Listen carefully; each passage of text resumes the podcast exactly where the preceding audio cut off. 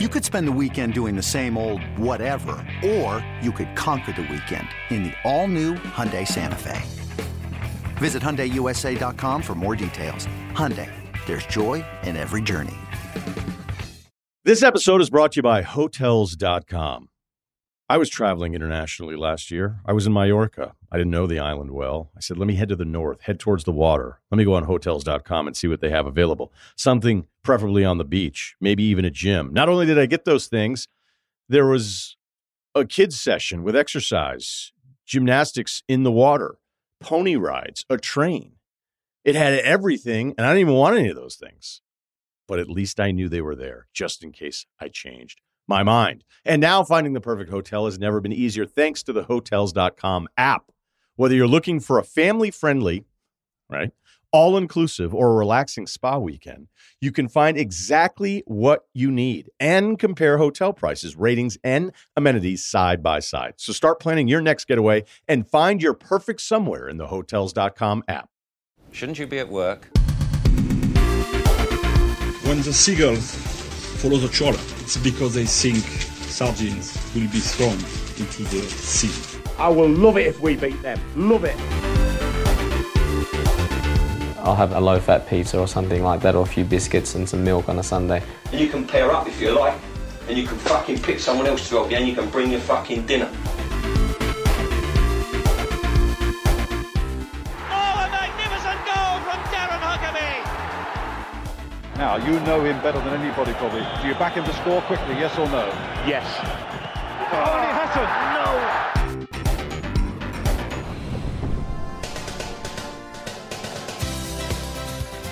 Hello and welcome to the end of series episode of Quickly Kevin Will He Score? It's the quiz. I'm Chris Gold. Joining me as always, Josh Widdicombe Howdy. and a man fresh from trying to shut down clips of Peter Schmeichel getting lobbed by Davor Suker at Euro 96 on Twitter. It's Michael Marder. I would just like on that one particular clip. Can I say he's offside? Should not have counted. Can I say I, I was in a car this morning? In a car, I was driving a car, uh, and um, the t- day of recording. This is the day uh, before uh, Manchester United are in a really pointless European Trophy this evening, and um, they had Peter Schmeichel on on uh, Five Live, and they asked him about Manu, and he answered, and then they asked him whether um, who's the guy Henderson, Yeah. Dean Henderson, should be in the England squad, and he said, That's not for me to comment, I'm Danish. And I thought, What a strange decision to make. You're here to talk about Bronby, and that's it.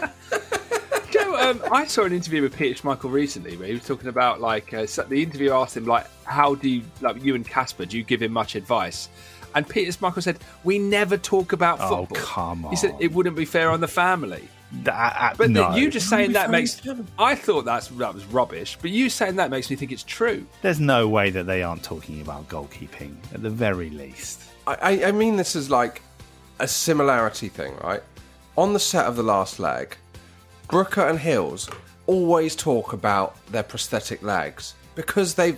It's rare that you you know someone that has the exact same experience Yeah. as you, and so to sit down with a professional goalkeeper and not go, you know that thing when you know when you thought think you brought out your glove towel but actually you've left it in the tunnel and then you're panicking for the rest of the game or whatever you'd be doing that all the fucking time if you were sitting with another goalie Yeah, wouldn't you you would- unless it's such a busman's holiday that they, they just don't want to talk about it. One other thing Peter Schmeichel said was that uh, he said it, he don't he doesn't talk to him about football because he said he's got managers and coaches for that. So he was like we, we don't we keep it away. i'm going for to the ask sake you of the this family. i'm going to ask you this skull if your dad was the host of guardian football weekly would you ever discuss football podcasting or would you consider it too much shop Absolutely, I'd never talk to him about that. It's not respectful to the family. can't, be, can't be sat at Christmas dinner where I'm going, I really love the brand that Barry Glendenning's created for himself. That's going to go down like a sack of shit. Um, Skull, shall we move on from Peter Schmeichel? Because it is a big week, isn't it, for the 90s o'clock news? Let's get into it. It's time for today's 90s o'clock news.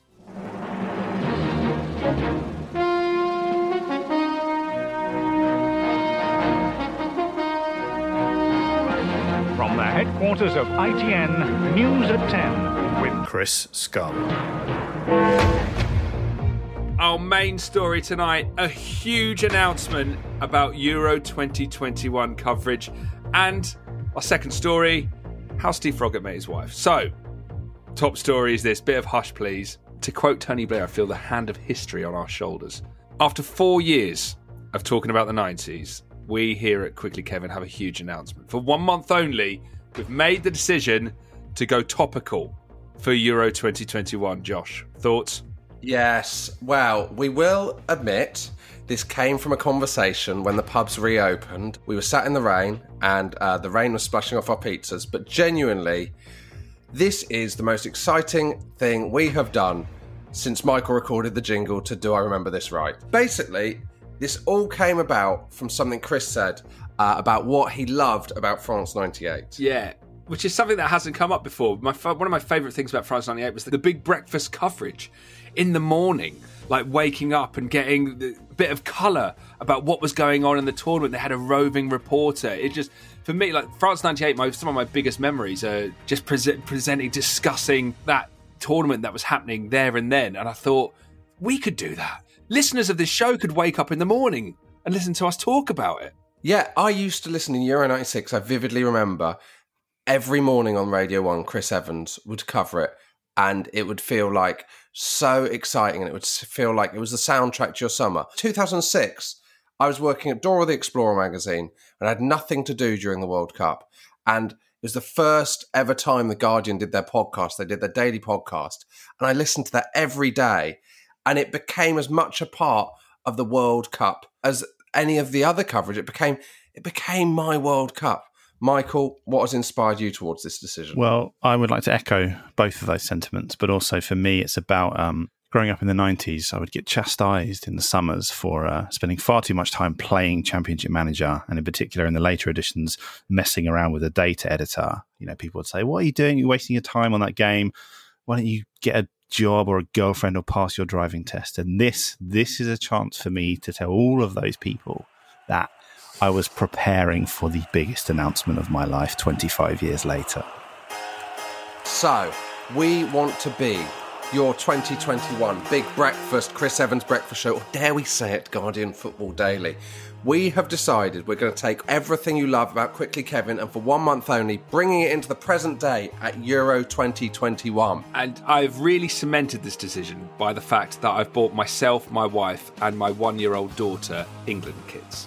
That's how much I'm going into this. We will begin next week with the first of our two preview episodes. And then once the tournament starts, three podcasts per week throughout the tournament, each recorded the night before release, because we are, let's face it, going to be bloody topical now. On top of this, you know those quite boring games in the tournament that you have on in the background, and you kind of you're watching them, but what you want to be doing is watching them with your mates or your favourite podcasters. Well, now you can. We will be doing watch-alongs of matches throughout the tournaments.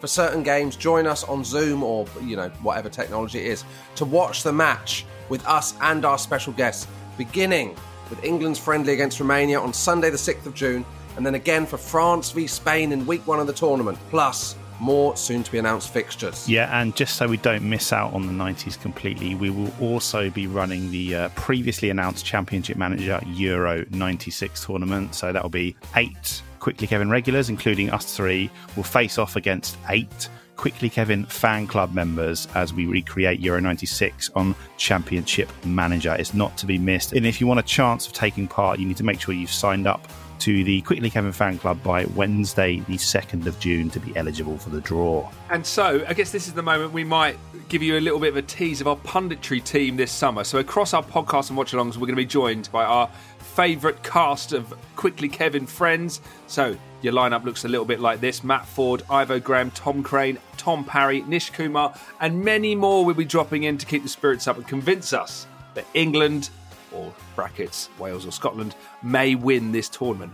Plus, there's going to be a few wild cards and people in there that have been to major tournaments as players, broadcasters, or indeed maybe even uh, Italian 90 mascot Chow might be turning up. Maybe. But don't worry, we won't be asking them whether Harry Kane should be playing up front on his own in a one or two. Instead, we will be asking what is it like to room with Steve Hodge? This is still Quickly Kevin after all. And to give you an idea of our booking plans, genuinely, just yesterday we were rejected by a Uri Geller. who, in his words, said, I don't do podcasts. So that is a flavour where we're casting this rod out. That's, that's who we're trying to book. That's who we're trying to book. Also, uh, please do not worry if you hate England. We will be supporting all of the home nations. We'll have representatives of Scotland and Wales on the panel as well.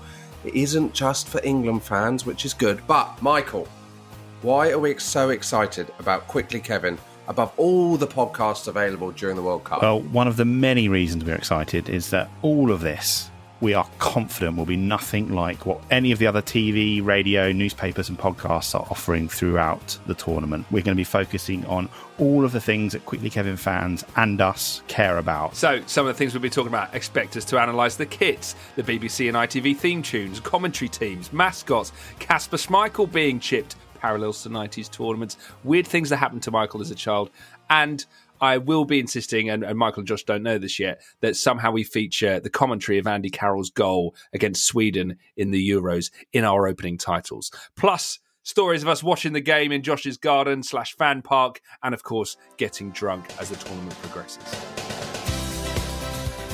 Uh, should be clear, expect us not to talk about false nines, double pivots, the German school, the financial workings of UEFA, or expected goals. We have no interest or knowledge of those. I am so excited about this. It's our opportunity to make a topical football show in the spirit of Quickly Kevin. It couldn't be more exciting. This could potentially be the best month of our lives, people far better than 1966 because that was hugely overrated. And if all of that wasn't enough, there's also going to be a huge bounty of Quickly Kevin and 90s Football prizes to give away during the tournament, including uh, a new batch of Leadersford Town football shirts are on their way soon. And we have done the mad thing of giving me the keys to the Quickly Kevin bank account and £1,000 to spend on an array of 90s football goodies, signed stuff, merch, rare stuff. Now, we also need to admit that we have made a slight error in planning. Now, seeing as we only came up with this idea three weeks ago, and by that point,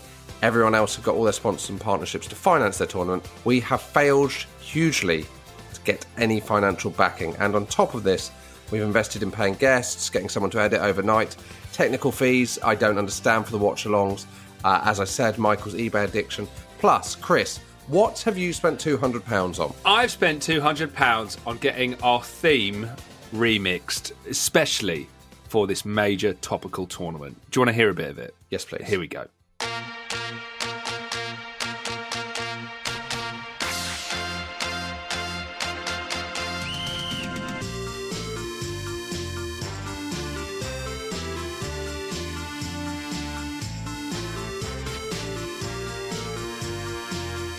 There we go. Listen to that. So, listen, in an effort not to lose thousands of pounds while giving ourselves loads of extra work, when I've got a job, Josh has got a two week old baby, Michael is spending all of his time defending Peter Schmeichel on social media, we need help. Monday's episodes will be available on our normal feeds for free, but Wednesdays and Fridays episodes and the watch alongs uh, will be available for XJ8 patron subscribers. The Championship Manager Tournament is available to all Patreon subscribers, so don't worry, try peace. Go on, chuck us a tenner for just the price of a couple of London pints. You're going to get 13 podcasts, numerous watch alongs, Championship Manager rerun of Euro 96 prizes, and lots more. The perfect soundtrack to the perfect summer. These are memories you will have forever. This is a reason for your summer not to be built on memories of Danny Murphy and Mark Pugach, but instead on Matt Ford, Ivo Graham, and numerous mentions of Yuri Geller, who will not be replying because he doesn't do podcasts. Plus, on top of all of that, you get access to hours and hours of exclusive Patreon only episodes that are already there, including the first seven episodes of the chapter by chapter Steve Bruce read along with Ivo Graham. There's Quickly Covered Film Club episodes of Escape to Victory, A Shot at Glory, and Mike Bassett, England Manager.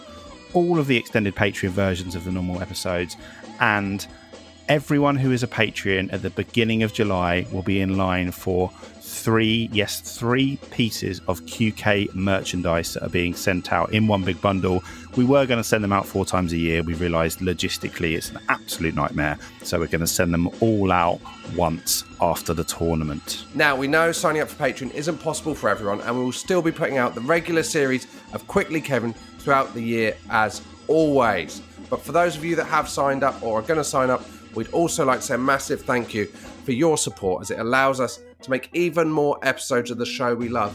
I'll be honest with you, footballers do not do anything without a pound note in their pocket. We could not do it without the likes of you. Because that private detective team Michael's had tracking David Batty for the last three years, that does not come cheap. And you know, I was offering big bucks to Yuri Geller, and it still wasn't enough. So it wasn't enough. It wasn't enough. Quote unquote, I don't do podcasts. He hates the I platform. don't- He doesn't do podcasts. I'll be honest with you, Chris. It's the only positive financial use this podcast has had in the last three weeks is Yuri Geller turning down our money. If you run a podcast and you want Yuri Geller on it, dream on. Otherwise, if you want a summer full of quickly Kevin content, three episodes a week, and everything we talked about, just get yourself over to patreon.com forward slash quickly Kevin. Sign up, and I promise you, you won't regret it, especially if you enjoyed Big Breakfast coverage of France 98. Chris, have we got time for any more 90s o'clock news? We are well over schedule, so sadly, we do not have time to discuss how Steve Froggatt met his wife. And on that, someone came up to me in the street. I haven't even told you this. Someone came up to me in the street. I was Yeah. walking through London and asked me how Steve Froggatt met his wife. and I told them, and they couldn't believe it. And then you had to kill them. okay, the end of series quiz is always uh, one of my favourite episodes. This is quickly, Kevin, end of season quiz. When the seagulls follow the trawler, it's because they think sardines will be thrown into the sea. Thank you. It's time for the end of season quiz, which means I'm handing over the reins to our master of ceremonies, Michael Marden. Uh, yes, as is tradition to close out the series, we've got the uh, loosely themed 90s football quiz. So, uh, this series, Josh will be joined by comedian and quickly Kevin debutante George Lewis. And uh, Chris, you'll be joined by goalkeeper, comedian, and choir boy Lloyd Griffith. yes. You confident, George?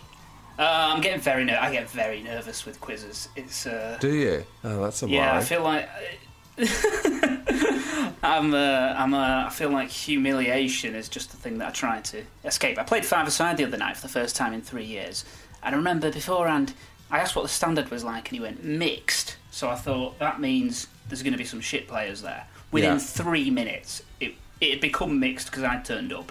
It was awful. I was just yeah, just trying to avoid humiliation. But I reckon I reckon I get a good start, and we're. Uh, yeah, good solid We're in start. business. Get some numbers under the belt. That's the thing. You can't recreate the tension of a good quiz, can you? It's like penalty shootout. No. You can practice them all you want, but when it comes to the dance, you just can't recreate that.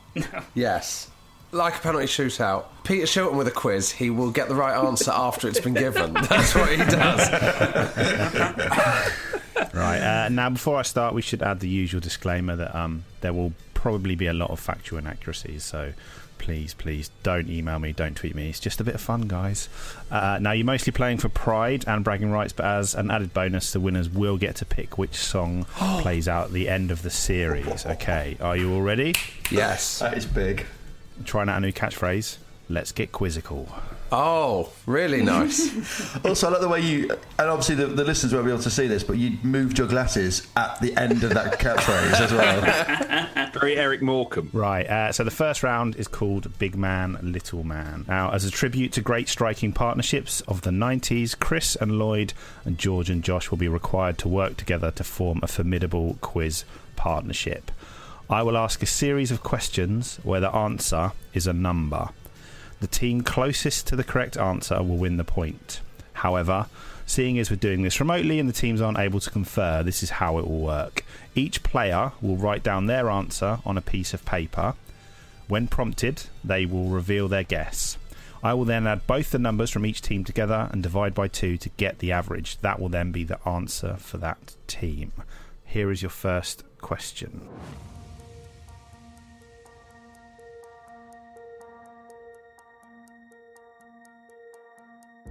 Prolific goal scoring goalkeepers were rife throughout the 90s.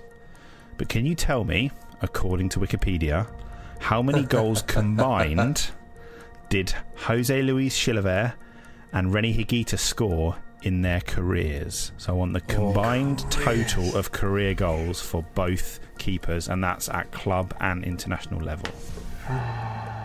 Rennie Higuita, I don't see him as a goal scorer so much as a guy that just leaves his area a bit. Sorry, leaves. Surely he's known as the bloke that did the scorpion kick. Yeah. as Yeah, yeah, opposed to yeah, the- yeah, yeah, The but guy I- that like- leaves his area. no, no, but I mean, like, I didn't know he scored lots of goals. I thought he was more of a kind of, in many ways, just a precursor to Manuel Neuer. Do you know what I mean? That kind of sweeper keeper. Yeah. arrogant Yeah, dribble it keeper. out, yeah. but I don't. I don't want that to influence anyone's guesses. He took free kicks, didn't he? Oh, oh, did he? Right. But he wasn't very good at. But he wasn't very good at him. I should point out. Did he take penalties? He was called. Um, he must have taken penalties. Yeah. Weird that that's such a big South American thing. They're all, they're all sort of flushed with the confidence from copious amounts of cocaine, isn't it? That's the Higuita, um, I watched a, a documentary about Andreas es- called "The Two Escobars," and Higuita got put in prison for um, being involved in a kidnap plot. I think. God. Yes. So don't don't you know? Let that inform your answer as you want. Wasn't he arrested for scoring 30 goals in a season? Does everyone have a number? Yeah. Yeah. Yeah. Okay, so we're going to start with you, please, Josh. 62. 62 in Jesus. I don't know what those reactions mean. total. George, what is your total? 27. Oh, mate. No, Oh, Oh, God. well, I Oh, know. Sorry, I know that one of them scored at least double that. Oh my god. Lloyd, what's your number? I went really. I went really big. Ninety-six. Flipping heck. 96! I'm not saying they didn't take it seriously in South America per se, but I mean, you've got a bloke who also kidnapped someone apparently. So if he's going, hello, mate, I'm It's going to take loose. that free kick, you go, yeah, no, you can absolutely take it, yeah, because I don't want to end up in the back I'm, of a. I'm obviously. I'm a now van. hoping it's about twelve. The answer. Oh, gosh, it's me. Come on, man. Okay, so uh, Josh and George, your final answer, your combined total is 44.5. Yeah, that's t- that's low. That's low from both of us, really. Lloyd and Chris, your combined total is 60.5. Come on. Come on. I can tell you the correct combined total career goals for Chilavert and Higuita was 98. Lloyd. Well done. I knew I knew that um, Higuita had scored a lot, and I knew that Chilavert was known for scoring a lot, but I didn't know how many. Higuita scored 44 and Chilavert scored 54. Oh my word! Cool, I'm done. Thanks very much. Thanks very much for having me, guys. Uh, question number two. In total, excluding penalty shootouts, how many goals were scored at Euro 96? Right, so we will start with Chris this time, please. I think it's 169 goals scored at USA 94. And we're basically a round less in Euro 96. So I'm going with 149. Oh, he's had a fucking nightmare, and I love it. Oh, what? Was it 189? Well, there's a lot less teams at Euro '96. There was only 16 teams. Oh shit, the bed. I've gone quite similar, and no workings out. but I've gone 141. Oh, welcome back to uh, welcome back to one all here, George. Unless you, I mean, unless- don't go, don't go speaking too soon, mate. I think I'll drag it down. Don't worry. okay, okay. Uh, Okay, uh, George, what's your number, please? I'm, I'm on one six seven. Oh, you're fucking kidding me, mate. I can't believe you've gone that high. You're a That's nightmare. fine. That's It's okay, I've got fine. Josh. That's fine. It's Unless fine. Josh I've has got gone four. Josh has gone four goals. 71. No, more than that. There was only because there'd be six games in each group. That's 24 games. Four quarterfinals. That's 28. Two semis and a final. 31 games. Two and a half goals a game. So, uh, Chris and Lloyd, your average answer was 145 goals scored. Can I ask why, Chris, you knew how many goals were scored at USA It 94? was on the video.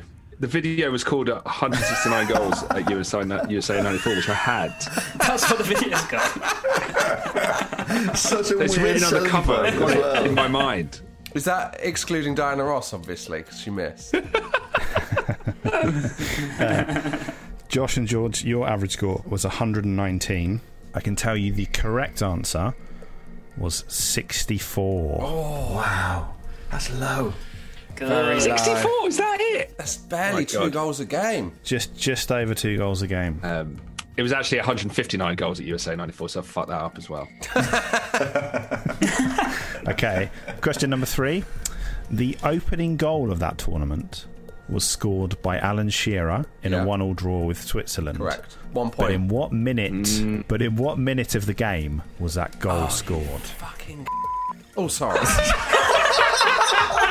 We'll have to bleep that out. And also, as well, it's such an aggressive swear word for- for, what is quite a jovial question. Ah, Well, do you know what? It was more aimed at the question. I've got a fee- I've got a number in my head, but I don't think it's right. Lloyd's collapse Chris, if- of confidence since Chris, since if- if you- showboating with the uh, mathematics of Rennie Higita's career. Has, no, Chris, if you go, if you go, no, um, no, no, no, like- no, no, no, no. No, conferring aloud. We will start. Uh, we'll start with George, please.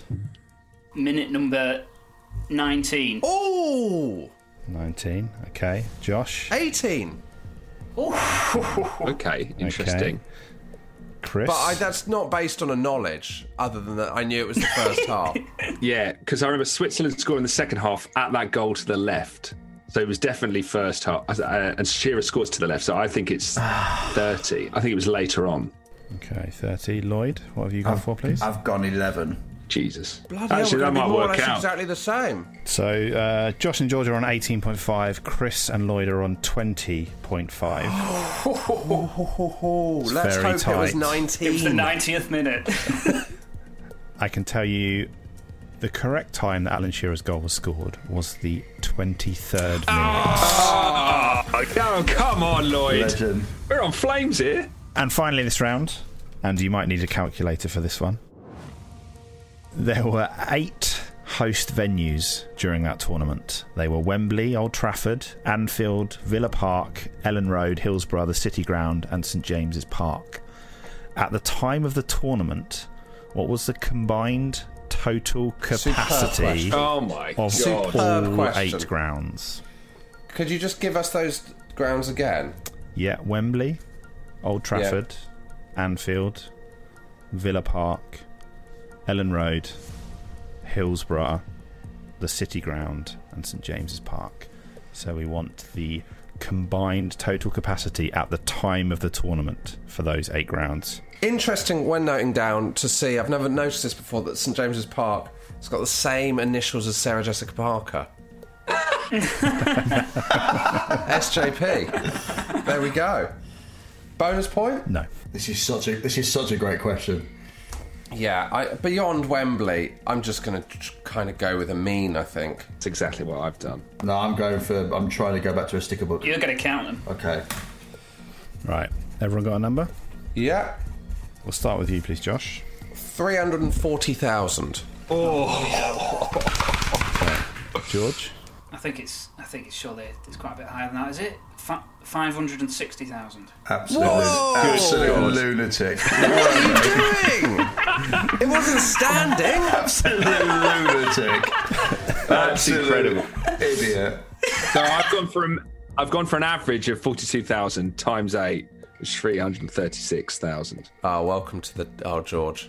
Yeah, I've, I've just I've just gone from memory of what the actual um, uh, like capacities capacities are. were, and I've just gone for three hundred eighty-four thousand. I'm happy with Uh, that. 384,000. Can we just go in? Can we just dig into George's maths, please?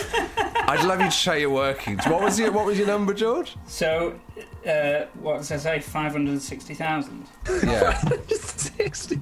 That's based on based on Wembley being two hundred thousand, and then a median of thirty for the rest. How have you reached that number? Have you just? So that's uh, eight times. f- Uh, six, is that eight times? Is that eight I didn't times realise we were doing Caster's 60,000? countdown today. but, uh, Is, is eight times seventy? Oh, fucking hell.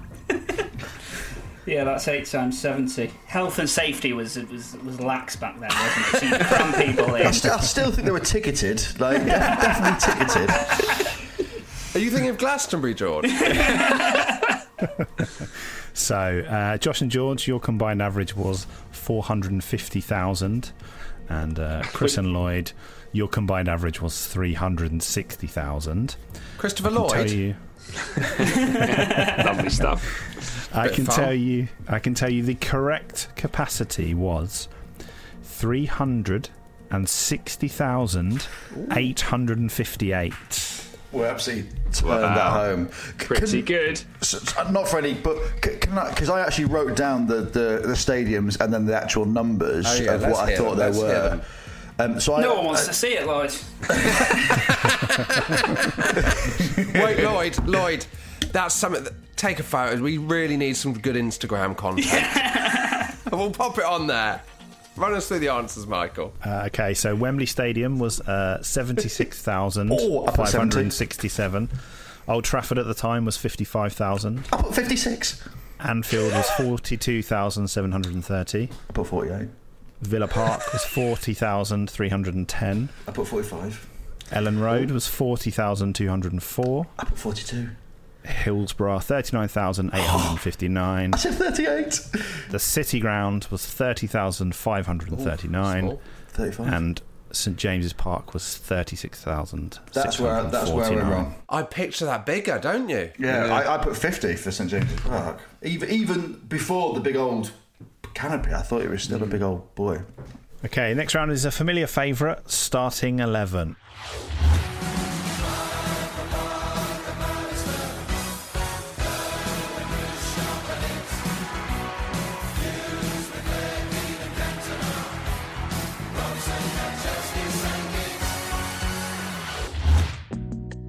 In this round, I will give a classic football match from the 90s. Each team will then take it in turn to name a player from either side who appeared in that game. If at any point you name a player who did not appear during the match, you are eliminated, and that includes both used and unused substitutes. The game in question. It's a brutal version of uh, brutal house rules Yeah. this year. Well, that's like prison rules, isn't it? We're messing around here. There's no, there's no two shots on the black here. The game in question is the final match of the last tournament England ever won, Le Tournoi.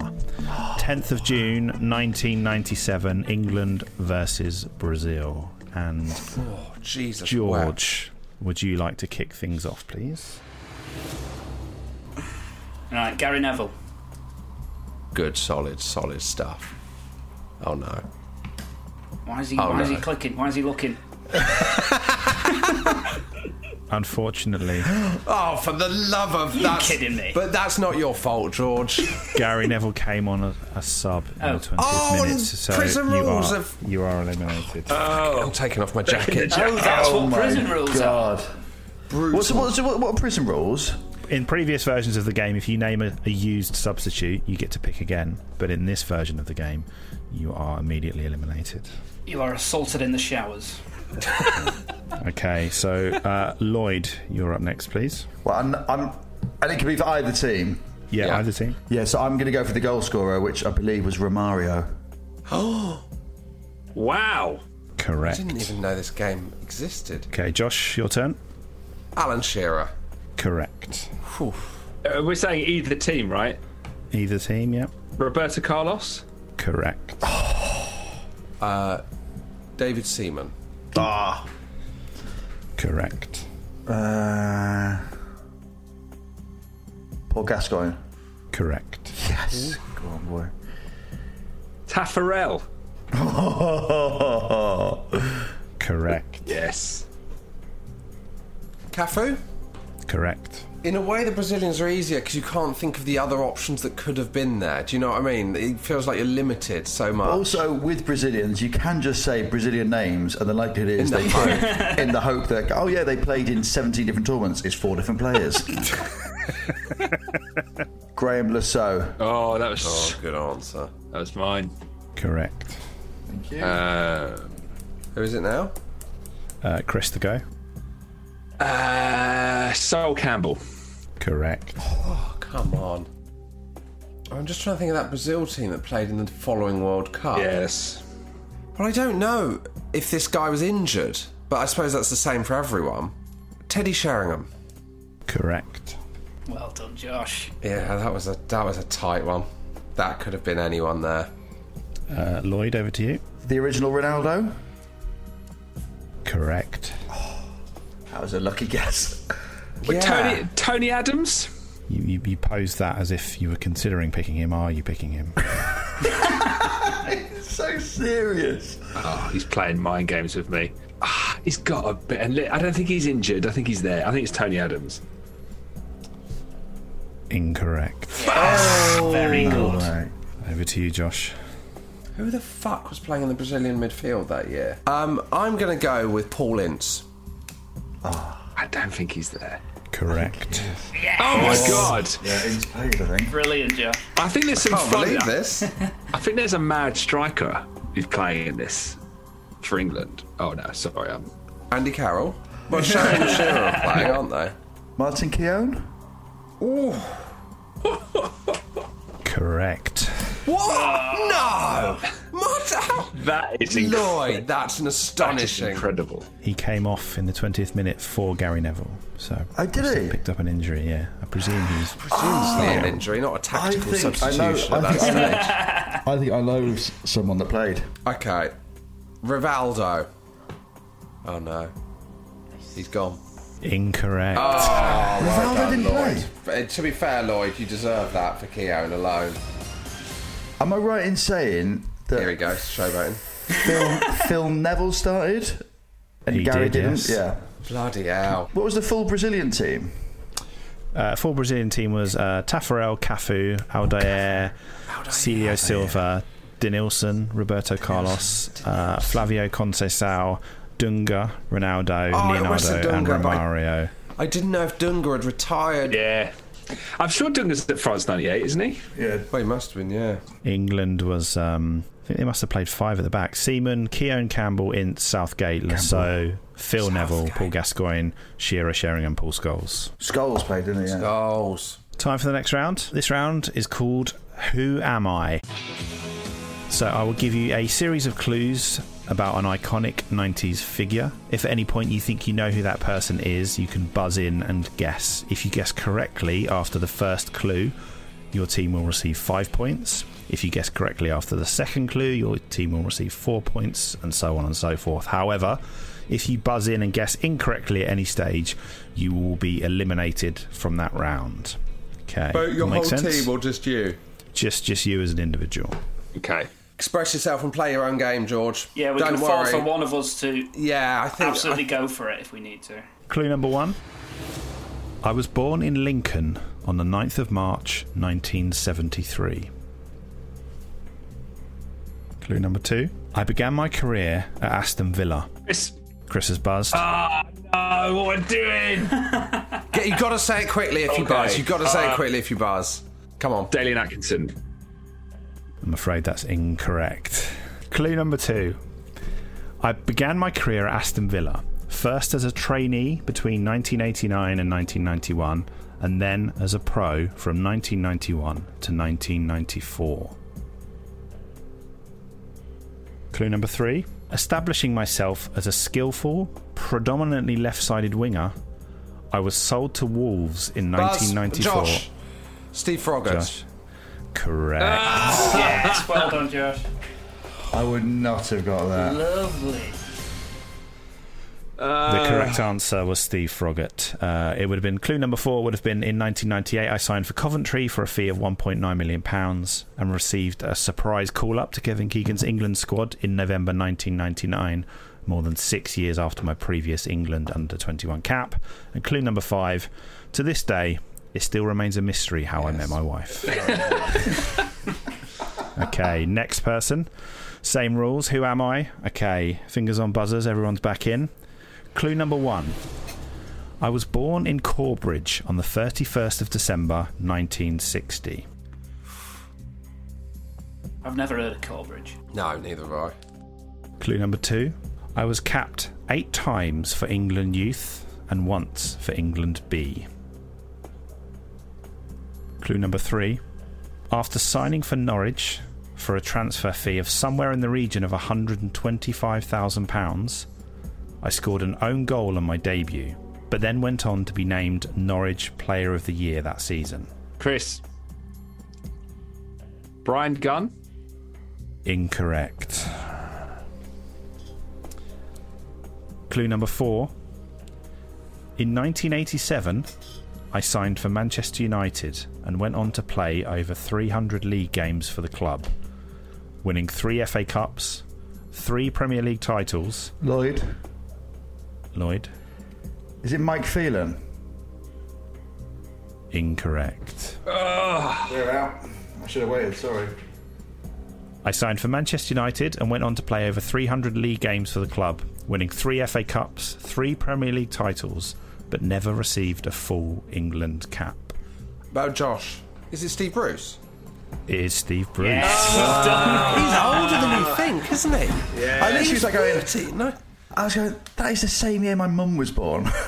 Who is that footballer? How is Steve Bruce 30 in 1990? He played late, didn't he? Strong round there from uh, from Josh and George. I'm just reading um, Bentner's autobiography, and Steve Bruce comes across brilliantly. Does He's- Yeah, he's the only person in the whole book that he doesn't slag off. He loves him. I, I've, I've, I've got people that are friends with him and they absolutely adore him. Absolutely adore Steve Bruce. The, these are not the kind of stories we're looking for on this podcast. So it's time for the final round of the first half 90s football mastermind.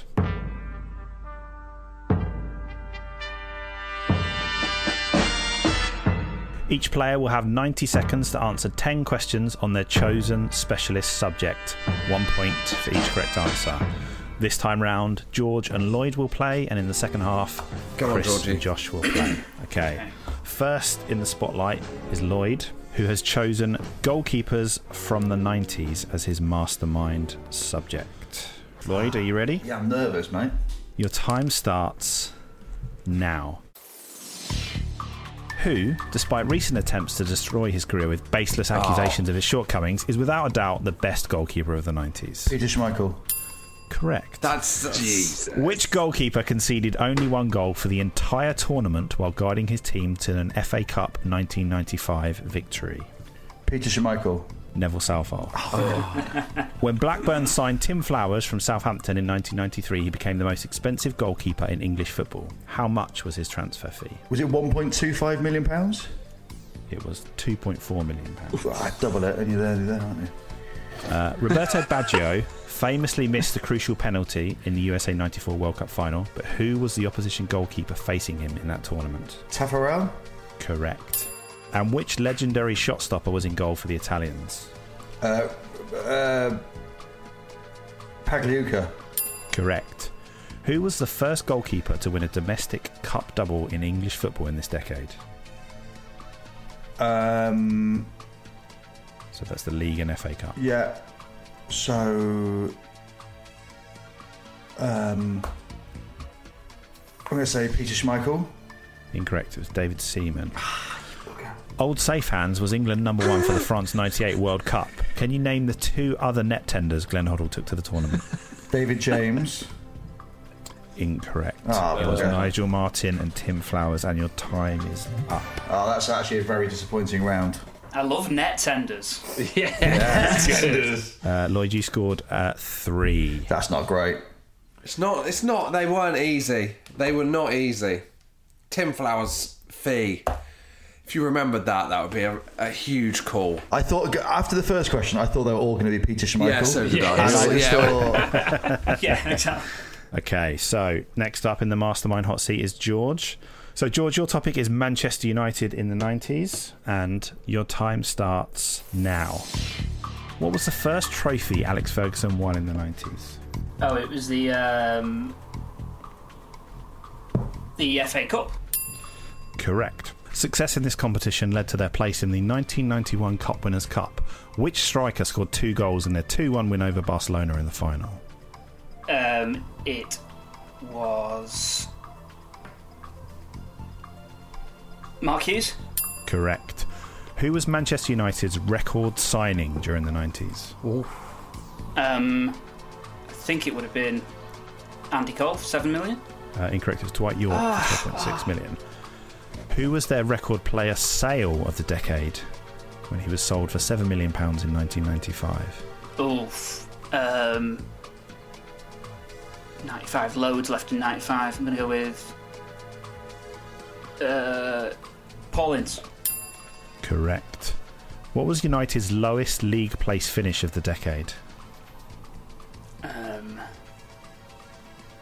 it's either, I think it's either sixth or seventh. Um, seventh. It was sixth. Oh, How many Premier League titles did Alex Ferguson and his team win during the decade?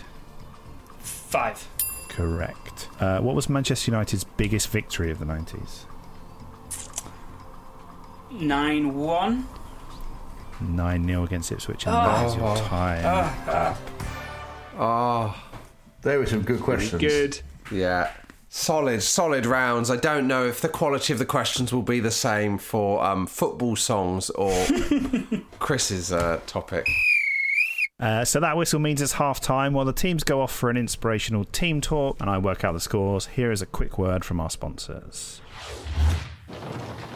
After 90 minutes of sheer hell, you're gonna get thirsty.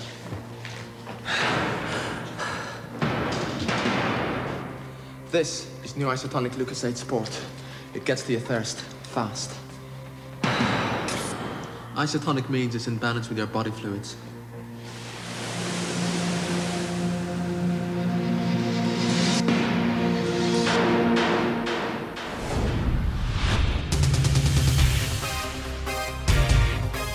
But I'll tell you, you can tell him now if you're watching it, we're still fighting for this title. And, and I'll tell you, honestly, I will love it if we beat them. Love it.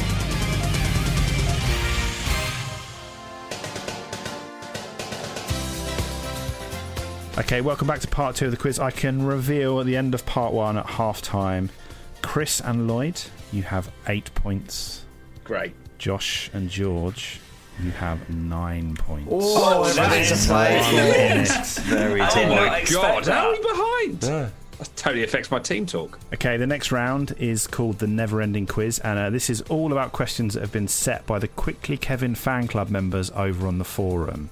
uh, a member there called good Secret round. Squirrel started a brilliant thread where they basically have a never ending 90s football quiz. Uh, I've plundered the questions from here partly to pay tribute and also because, you know, it's less work and I don't get blamed if the facts are wrong. So, I will ask a question. The next player in line will attempt to answer. If they guess correctly, their team gets the point and we proceed to the next question. If they get it wrong, it moves round for the next player to guess until someone gets it right or nobody does and we move to the next question. There's one point for each correct answer. We tossed a coin before the quiz and Josh, you are up first. Okay. Which Newcastle midfielder was the uncapped player named in England's Le Tournois squad who never went on to make an appearance for the full national side? Oh, jeez, Louise. Um, I, I believe Rob Lee must have played for the, the national side, but the other options are pretty sparse. They're what? they're, they're Lee Clark or Rule Fox. So maybe I go back with no, but he- Lee Clark. Correct. Lovely. Okay, question number two, starting with you, Chris. In the 1989 1990 season, six players scored hat tricks, but only one of them did it twice. Can you name him? These are really. Mm, the answer's no, surely. Gary Lineker? Correct. Oh, my gosh. Come on. Question number three, starting with you, George. The infamous UEFA Cup Winners' Cup was abolished in 1999. But which Czech midfielder was the last player to score a goal in the competition? Um, Karol Poborski? It's not a bad guess. Incorrect. Ah, so, Nedved. Lloyd. Oh, um, I'm going to go for Nedved if that's all right. Oh, that is all a bit. That's all a bit fishy. Why? What happened? We all heard Skull say. There will be a gentleman's agreement that if Lloyd was going to say Nedved, we will, we will accept his answer. Yeah, 100% I was going to say go for Nedved. Okay. Skull, I hope you can sleep at night. He didn't hear. The correct answer. I wish I had the speed of thought to make up a Czech midfielder's name now, and it, and it wasn't Nedved. The correct answer was Pavel Nedved. Yeah. And he's like, only Patrick Berger left, really, wasn't it? Okay. Question number four, starting with you, Lloyd. Sheffield Wednesday and Middlesbrough hold the distinction of reaching both cup finals in a single season and losing both in the 90s. But which player holds the unfortunate record of being a member of both of those squads during their historically unfortunate seasons? Great question. No idea on the answer. I'm just going to go for. Yeah, and I don't think this is the, the right answer. I don't think this person played for Middlesbrough. Des Walker. which is obviously wrong. Incorrect. It's going to be someone that I didn't know played for Sheffield Wednesday, presumably. Like Steve Vickers. Incorrect. Chris? I wonder if it's one of the goalkeepers, Mm. a sub goalkeeper. Um, I can never remember his name. Ben something. No. What about? I tell you what, Gianluca Festa. oh come on! Incorrect. I, I worried for a moment then. So over, over to you, George. I have no idea on this one. Um, Carlton Palmer. Incorrect. The correct answer was Ni- Nigel Pearson. Oh, my He god! said Not a million years would I have got that. Did cross my mind. Oh no, no way would I have got that. Question number five. So we're back to starting with you, Josh. Uh, which Chelsea midfielder scored the last Premier League goal of the 90s? Gus Poyet. Incorrect. Chris, over to you. Chelsea midfielder. Um, Dennis Wise. Incorrect. George, over to you. Um, don't know what year he left, but I'll go with. It's between two. Uh, I'll go with Gianluca Vialli. Incorrect. Lloyd? These are so tough, aren't they? It weren't Jody Morris, was it? It was Jody Morris. Lloyd! This is a comeback. This is a Lloyd, comeback. Well done. Question number six, starting with you, Chris. Who was the first Dutchman to play in the Premier League?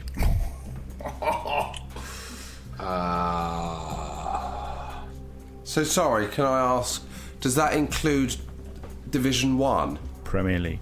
So there was only First- one Dutchman in the first year of the Premier League. You think there was only one? If there was more than one, then they were both started at the same time. Well, they might not have started the first game of the Oh, Premier I League. see. fixture. Oh, Oh my see. god. Oh my Jeez, god. Louise. This is so difficult.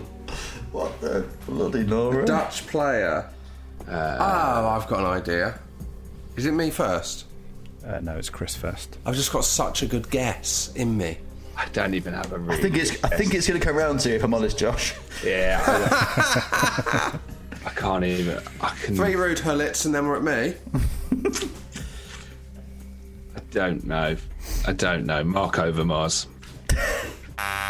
Incorrect. Uh, George, any guesses? Uh, yeah, I've got a guess, but I feel like I'm going to be going too late. Uh, um, don't know, Dennis Bergkamp. That's close Incorrect. to the, close to the money Lloyd. than Mark Overmars. I'm gonna go for Ed De Hoy. Incorrect. Josh, last man standing. I think it's Hans Sagers. It was Hans. Yes! Lovely. Okay, question number seven, penultimate question this round. Starting with you, George. The professional foul was introduced in 1990, but which QK favourite was the first player to be sent off in the English top flight for this reason? I don't know. Batty. Batty is a solid guess. It's a good guess. It's incorrect. Ah, Lloyd, over to you. I've lost my guess. It's a random guess. I'm gonna go for Rufus Brevitt. Incorrect. Josh, Gary Mabbott. another good guess, but incorrect. Finally, Chris.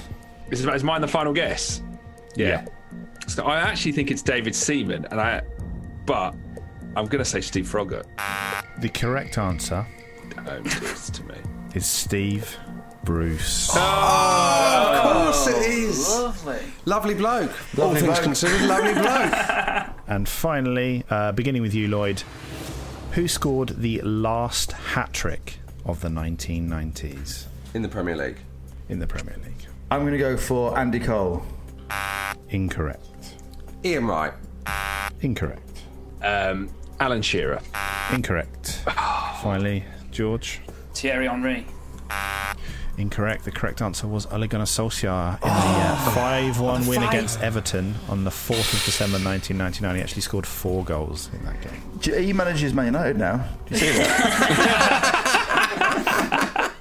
Saw it the other day. I was like, wow, that's mad. But you never put the two and two together because he never mentions he played for them, does he? Time for the next round. It's the second incarnation of starting 11.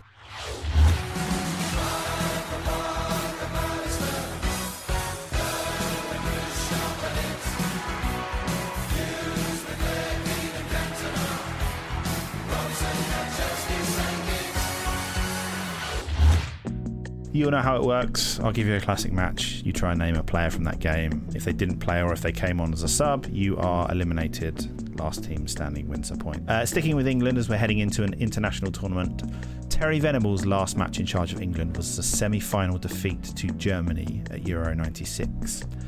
But that's too obvious a choice, and also we've probably done it before at least once. So your match this time round is Venable's first ever game as England manager, and it was England versus Denmark on the 9th of March 1994. Uh, Lloyd, you are first to pick this time. Um, hi there. Thanks for having me. I would like to go for your friend and mine, Mr. David Seaman. Correct. Uh, George, you're next. Uh, Stu Pearce. Oh no! I think that's wrong. Incorrect. Oh, my Oh, George! He's got, he's got, he's got a pair. He's got a starting eleven pair. A double duck. A double duck. Shit, Ah, That. it's do the you- do you think- confidence I'm doing it with as well, isn't it? Yeah, Stuart Pearce. Right, let's move on. Who's next? Let's get to the interesting bit. Come on. Um, John Jensen. Said that way, didn't I? John Jensen. Correct. Peter Schmeichel. Correct. Lloyd? Louder up. No, we're not having that. We're not having that. Absolutely not allowed. He said loud drop. Louder up. Dead Louder louder up. I'll go, I'll, I'm happy to pick a brother. Yeah. Yeah. Louder you up. need to pick a brother. Louder up M. Oh, I would not have gone in. Correct. Oh, thank God. Are you going to go loud drop B? Come Oh, is it on. me? Where's your bottle? It's, it's, it's Chris now. Is it? Oh, where's your bottle now, Chris? What do you reckon, Lloyd? Should, should we do it? I mean, Yeah. Put your balls on the line. Yeah, B for balls. B for balls. I, I guess if, it- if you get it, then it then it, ca- it, it frees up a, a few more other players. Yeah. Loud drop B. Loud drop B. Oh, God. You The shouldn't have put that suspense. on. Surely you've got it up there. He knew Correct. beforehand. His love for Loudrup M. 1994. Oh my god, We don't even know who'd won the league that year. Who'd won the league? Man U. Man U, yeah. It's a difficult one because you've got a new manager coming in in Terry. He's going to make big changes. I didn't know you knew him. Terry V, I call him. Yeah. Venables T. what was T? Paul Ince. Nah. Correct. Uh, Lloyd, over to you. I'm going to go for Lasso again. Please. Correct. Chris, your turn. Uh, Gaza. Surely. Correct. Josh? Well, I think the best strike would still have been Alan Shearer at that point. Is that your guess? Yeah, that's not an unrelated opinion. Um, it is my guess. Correct. Oh. So back with you, Lloyd. So if Man United, I'm just trying to think of what the Man United starting lineup would have been that year. Dennis Irwin played a lot of games in that championship winning team. Oh, actually, that's a good shout. Um, well, on the other side, I'm going to go for Paul Parker. Oh, Correct. Wow, well done. Correct. Yeah. That's a, that's Well a really good played. That's a great answer. So, Chris, your turn. Uh, God. This is getting hard, isn't it? I think Darren Anderson's got to be in this team. Oh, shout. Shout. Correct. Yes. Tony Adams. Correct. Oh my god, it's just tense old stuff, isn't it? I think to complete that back four, and also with keeping the Man United famous on If it's "C- Keown. "Come on, you Reds," I think that back four was Lasso, Parker, Adams, and I think his Man United, Steve Bruce's Man United teammate Gary Pallister. Oh. That would be incredible. Incorrect. You, you are right. Oh fuck! I sorry. I We thought, deserve to win. I thought Chris said.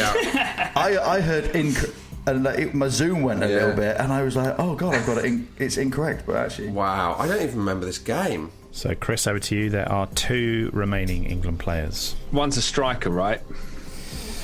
Yes. I think I know who one of them is. I'm going to go with uh, Teddy Sheringham. That is incorrect. Ah, Josh.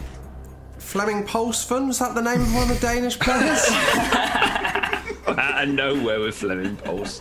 It might have been, but he did not feature in this game. Oh, fair enough. Uh, So, Lloyd, you are the last man standing. You have won. Would you like to take a guess at any of the remaining players? I've got a feeling of the last old guard, as it were, so from like the early nineties. Did he? Did Venables still pick Platt?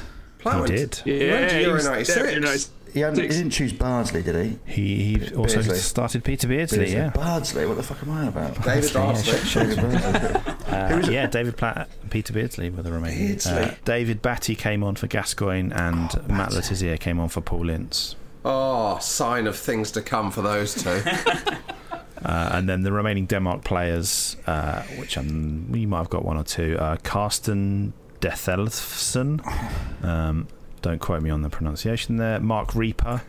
Uh, Jacob Jacob Kjeldberg, Lars Olsen, Henrik Larsson, but obviously not the Swedish Henrik Larsson, Kim Vilfort, and Ben Christensen. Oh. That was on another football quiz, the the Henrik Larsson, and someone properly kicked off, and then they were like, "Oh, there's turns out there's two.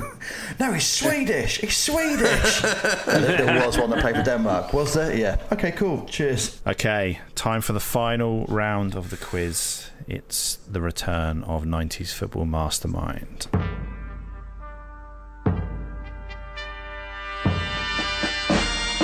Josh, you are next in the hot seat, and your mastermind subject is 90s football songs. Done no research. There's no simple Wikipedia page on this. Your time starts now.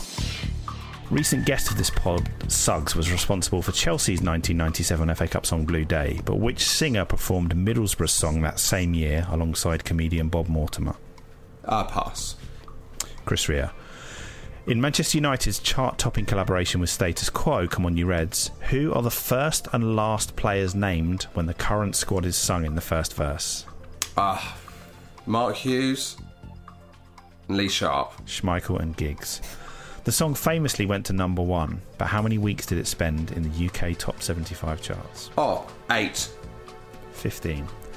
Purple Heather was the official Scotland song for Euro 96. Who was the singer?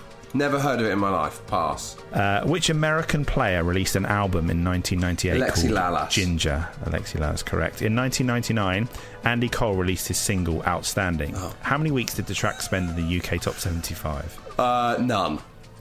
One. Oh. What was the name of Chris Waddle and Basil Bowley's 1991 duet? I don't know. We've got a feeling. Which footballer's song from the 90s featured these lyrics? I'm the son of a miner, funkiest rhymer. Always Paul in the Gascoigne. news. My crew, Andy Cole. The soundtrack to Euro 96 and one of the best selling UK singles of all time was Bazil and Skinner's Three Lions. According to Wikipedia, excluding streams to the nearest 100,000, how many copies has it sold in total? I don't know. 800,000. 1.6 million. Ah. Almost That's the hardest impossible. round I've so ever heard on here. ridiculous. Why did you pick that round? Because I got my first three rejected. Can I give you all a bonus question on that theme? Yeah. So, come on, you Reds. It was also number one in one other European country. Oh. Which country? Sweden. Oh, I was going to say, if Josh gets this, can he have 10 points? But he, he didn't get it. No, it's not Sweden. I, I, I reckon Denmark, maybe. It is Ireland? Denmark. Well, yeah, Oh. because of, I presume because of Schmeichel. yeah. No points for Lloyd. But that's obviously. that, that I got the Pallister one through that Red Devil song, which my cousins used to sing all the fucking time. So currently, the scores are tied. No, At 12. no, Really? really? Twelve all. Chris, just pass them all and answer the last one, okay? Yeah. Chris, you require one point for the victory. Your mastermind topic is the life and times of Paul Daniels, or rather, the Wikipedia page of Paul Daniels. Oh, Are you ready? Yeah. You walk this. Your time starts noun. What is Paul Daniels' real full name? Newton Edward Daniels. Correct. Ah, In what year did he marry his beautiful assistant, Debbie McGee? 1988. Correct. Early in their relationship, they lived together in a house in Denham that once belonged to which James Bond star? Roger Moore. Correct. which star sign is Paul Daniels? Uh, sh- uh, Leo. Aries. His big TV break came in 1970 when he finished runner up on which iconic British TV talent show? Opportunity Knocks. I didn't know that until I read it. Correct. What is Paul Daniels' personalised car number plate? oh, I know this. Magic. Yeah. Correct. when Paul and Debbie appeared on the TV show Wife Swap, who did Debbie trade places with? Vanessa Phelps. Correct. When filming a TV show in 2011, who threw a pizza at Paul that got stuck in his eye and forced him to go to hospital? Uh, Sooty. Correct. Paul Daniels Wikipedia's great. what is the name of Paul Daniels' eldest child? Uh, is it uh, Paul Jr.? Correct. And finally, one of his most famous TV presenting gigs was for the daytime TV show Wipeout, which he hosted for four series. Who took over the role after he left? Oh, st- I don't know. Stephen Mulhern. Monkhouse? It was Bob Monkhouse. Uh, congratulations, a comprehensive victory there. Yeah. Oh. I'd say class told there. Fair enough. to have your football based um, your football based masterminds rejected, only to watch someone walk it on Paul Daniels is a heartbreaking. Uh, George the double duck. That was that was unfortunate. Yeah, that's where you lost. You lost there Yeah. and on a and a total capacity Euro '96 in the millions. I think that's what it really Can I try and claw it back? I've got a quick 90s anecdote for you. Yeah. Player. Uh, Josh, I may have told you this before on a, on a long drive, but so so uh, a, a while ago, I used to play five-a-side sort of every week in uh, when I lived in London. And one week, this lad turned up and he kept saying, "Oh, I, I, he was a bit of a gobshite, this lad." And he kept talking about all these footballers that he knew, and no one really liked him, this lad. But he kept promising to bring along a player. And then every time he'd turn up and he'd go, ah, cancelled on me last minute, or they, you know, they weren't allowed to play. Uh, and then one time we turned up, I was a bit late, and I turned up and everyone was just really serious. And they were like, George, come on, we've got to get going, we've got to get going. I'm thinking, this is a bit weird. I went in, they introduced me to this new lad, uh, this French guy, and they said, George, Bobby, Bobby, George. Um, Bobby George? It was Bobby, yeah. it was Darth player Bobby George, he was terrible. Uh, and it, it was Robert Perez. And he played in our, yeah, he played our indoor five-a-side game And how good was he? incredible. He was Really? absolutely fantastic. He didn't he, he didn't look like he moved the whole the whole time. He just he was always in space. He passed it into the net, and he came again the next week. He played twice. He came twice. Yeah, That's He was ridiculous. Fantastic. Yeah. Do you, want, do you want to know a little story? Um, I regularly text Robert Perez on the, on the, on the daily Ah. and Lloyd's done me basis. So, uh, sorry, again. mate, I'm absolutely done with that, but we are good friends. Bobby and I are good. Ask him if he remembers it, Lloyd. Oh yeah. Whereabouts was it? Uh, in Highgate. Well, I've got Highgate. I've got a photo of him with us lot. Have you? Oh, can we put it on our Instagram? Yeah, yeah, absolutely.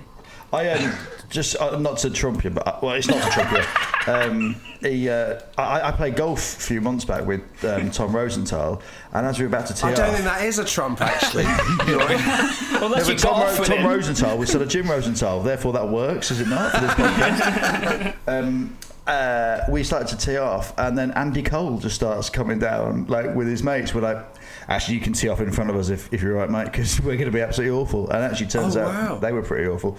So, yeah, so a lovely little '90s connection as well. Um, ask Robert Perez if he remembers playing five aside. I can't touch Robert Perez. Oh, that. come Like, "Hello, on. mate. Do you mind It playing? Do you didn't need remember more playing detail. five? Yeah, and it'd be a, Robert, do you remember playing football once? Do you remember playing football in North London once? Yeah, I do. Yeah, I do. He, because I, I chatted to him a bit through, through various things, and then I was just chatting. he Goes, oh, I went for a breakfast with uh, Arsene the other day, and him and Arsene are like really good friends. And I was like, oh really? I was like, I was like, what does Arsene Wenger have for breakfast? And it was he like Robert when he told me this was not joking. He went, Uh, the other day, he had a uh, black coffee and uh, just uh, a baguette with butter. and I was like, that is the most French thing ever. And I was like, seriously, he went, yeah, just a black coffee, a baguette with butter. That's it. I was like, He's so fucking French. like, it's Also, a Oh, you think that cliche. it's way against the man that's Yeah. reinvigorated the English diet. Yeah, It's you quite can't forget heavy. we've- I wouldn't have voted Albert. Um, it's been an absolute pleasure, guys. Thank you very much. We will see you again. Thanks for having us. Michael, oh, you should do the sign off, Michael, shouldn't you? Well, you guys need to pick which song you'd Oh like yeah! to put in the show. Should we sign off for the series? Big thanks to Ramon Vega, Lloyd Griffith, Tom Crane, Ian Moore, Harry Redknapp, Suggs, Trevor Stephen, and thank you again, Lloyd and George. Magnificent debut. Um, shame about the result. However, when you win the quiz, you get to sign off with a song. But Lloyd, we've got a singer on. We've got a, se- a singer on the winning team. Lloyd, is there a song? What can you sing us out for the No, series? no, I don't think we should sing us out for the series. I think that would be absolutely, absolutely ridiculous. Um, Lloyd, do you want to just mention your campaign quickly? Oh yeah, well yeah. but I'm, I'm basically trying to sing the national anthem at Wembley for the Euros this year, which seems absolutely b- batshit crazy, but um, that's what I'm trying to do. So it's because I'm because I'm a classically trained singer as well as a comedian and raconteur. So I'm just trying to um, yeah sing the national anthem at Wembley during the Euros. So if you Better platform to audition than here right now. Okay, well, I'll just give you a little burst, but it sounds Uh, yes. it sounds mental. So it's ju- just it, it's just um, I won't do the, the, the national anthem because that's a bit it doesn't really. So I'll do a little bit of um of well an absolute nineties classic. You ready? Come on, units, come on, units, just keep your bottle and use your heads. In 90 minutes and let them know it's Man United, here we go. So just basically that like that is kind of. Yeah. Just a bit of that. So, so I do sing properly, but um, yeah, if you want to, um, it's at the like the campaign's called Let Lloyd Sing. So if you want to search that and get behind it and whatever. uh, Quickly, so. Kevin gives it its full backing. Um, Yes, lads, thank Michael, you. are going to sieg into the normal come on, you Reds, though? Is that how you're going to do it? I, I- I think I'll go sort of Solwax, Too Many DJ style, seamless transition between the two. we'll see you for the Euros then. Until then, Robbie Slater. See you later.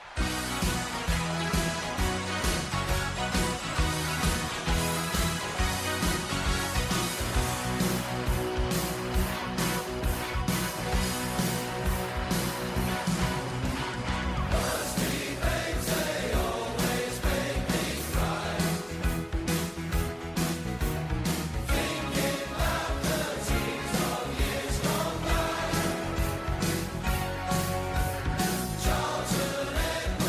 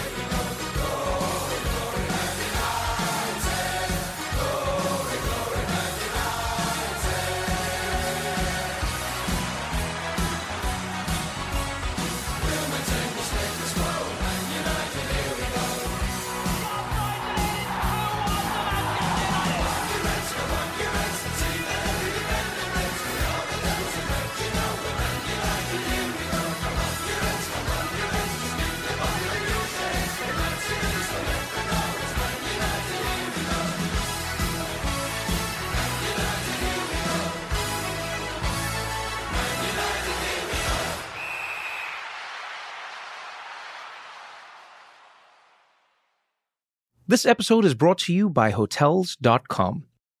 When I went on my last holiday to Cape Town, it was amazing. My friends were there, the weather was phenomenal, and most importantly, the food was fantastic. But one thing I struggled with was finding the right places to stay. You know, all I want is a great bed, a fantastic shower, and breakfast that doesn't end at 8 a.m. I'm on holiday, I'm still sleeping. I also like ease, and the Hotels.com app easily helps me to find a perfect hotel for every trip. Whether you're looking for a family friendly getaway or a relaxing spa weekend, on the Hotels.com app, you can compare up to five hotels side by side. Now, why would you want to do that? So you can see prices, amenities, and star ratings. And best of all, you don't have to switch back and forth between options. See? Ease. So start planning your next getaway and find your perfect somewhere in the Hotels.com app today.